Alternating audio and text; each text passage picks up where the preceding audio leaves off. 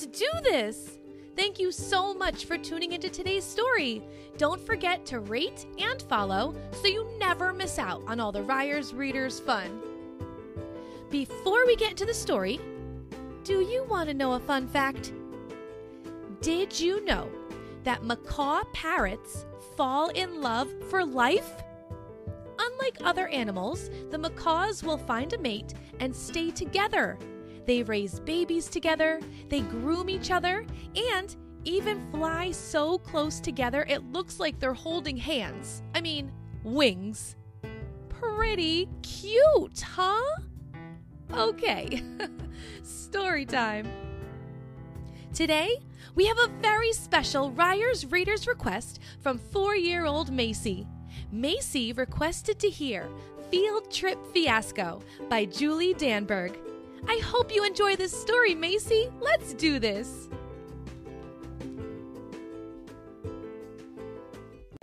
It was the morning of the field trip to the zoo.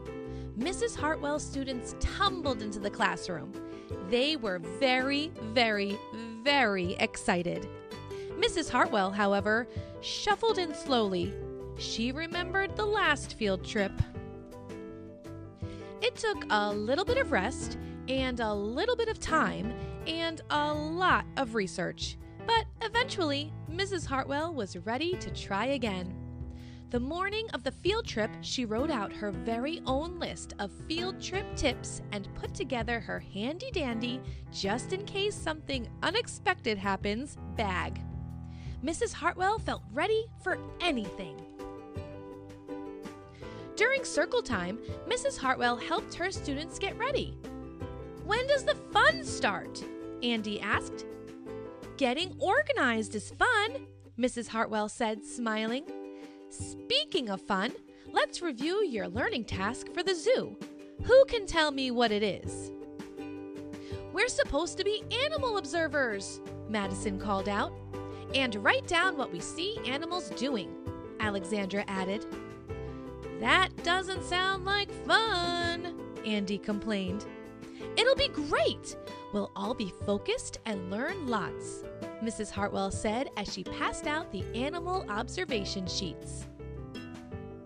Foolproof field trip tip number one give students a job to keep them focused and learning and out of trouble. Can I go to the bathroom? Eddie asked just as he got to the bus. Hurry back, Mrs. Hartwell said distractedly as she assigned everyone their seats. Bummer, Andy said when he saw where he was seated. Mrs. Hartwell felt good. She felt prepared. She felt relieved that they had gotten this far without any problems. As the bus began to pull away from the curb, Mrs. Hartwell looked over her list again. Eddie! Stop!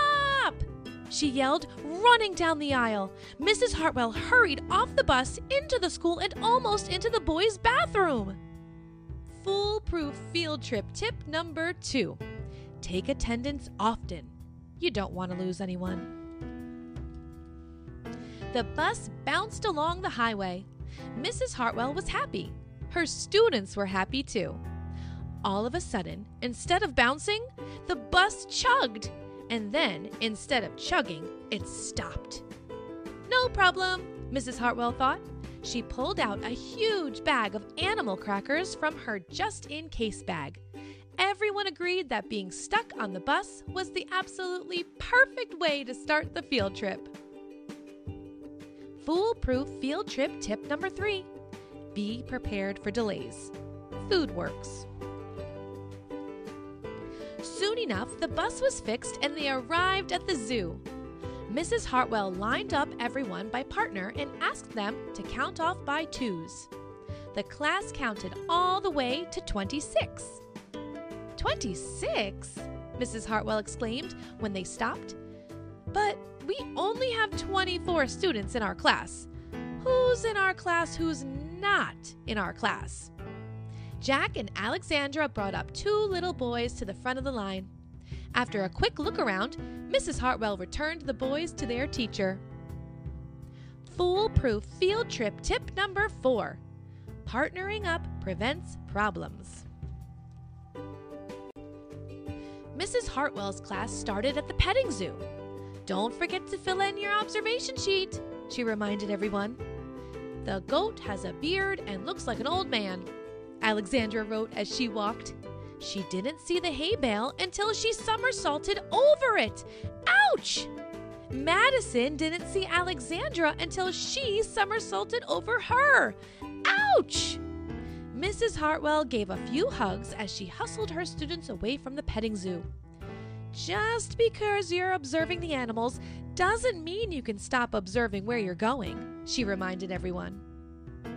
Foolproof field trip tip number five bring a first aid kit with lots of bandages. Don't forget your observation sheets, Mrs. Hartwell called out when they got to the elephant compound. The mama elephant is standing quietly with her baby, Alexandra wrote. The baby elephant has its eyes closed. I bet he's sleeping, Madison wrote. This is boring. They aren't even doing anything. There is nothing to write, Eddie wrote. Everyone was so busy writing that no one noticed the daddy elephant take a big, long, thirsty drink spray, splash, splatter! All the students screamed. Eddie screamed the loudest. I didn't see him coming, he moaned. Thought Mrs. Hartwell as she dried Eddie off and helped him out and put him some new clothes. Foolproof field trip tip number six bring lots of paper towels and an extra t shirt. The aviary was the next stop. This is like walking into a giant bird cage, Jack yelled.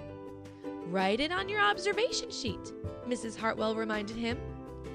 Everyone looked around quickly and then they got busy writing. They were so busy writing that they didn't see the baby birds peeking out of the nest above the door. And they didn't notice the sparrows taking a bath.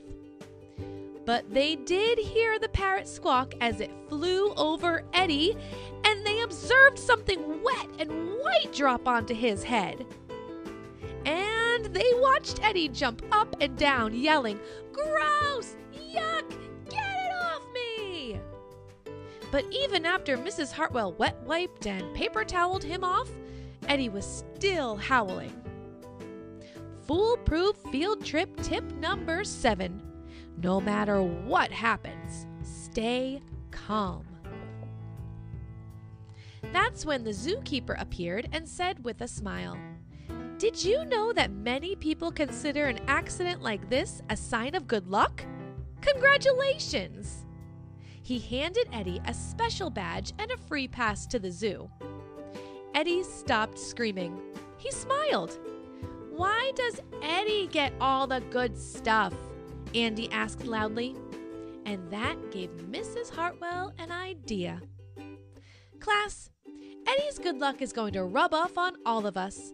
Put away those observation sheets. For the rest of the day, we'll continue to be animal observers, but we'll be animal observation writers later. Yeah! Everyone cheered as they put away their observation sheets and headed out to see the rest of the zoo. The monkeys chattered, and so did the students. The lions roared, and so did the students. The hyenas laughed, and so did the students. Throughout the rest of the day, the students noticed everything. When they got back to school, Mrs. Hartwell's class filled out the rest of their animal observation sheets. They had so much to write and talk about. They had learned a lot on their field trip to the zoo. Foolproof field trip tip number eight give students time to share their experiences. And so had Mrs. Hartwell. Foolproof field trip tip number nine field trips are for focus, learning, and fun, especially the fun. The end. Don't forget to stick around to see if you can answer today's paying attention question.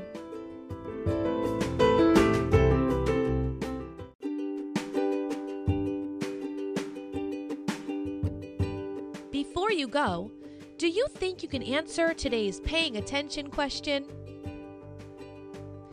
When the class was stuck on the bus, what snack did Mrs. Hartwell give to the kids?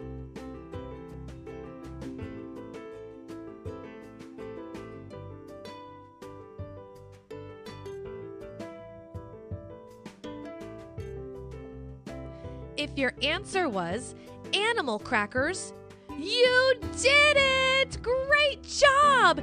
You sure were paying attention. I hope you enjoyed that story. I wonder what we're going to read next. Bye, Macy.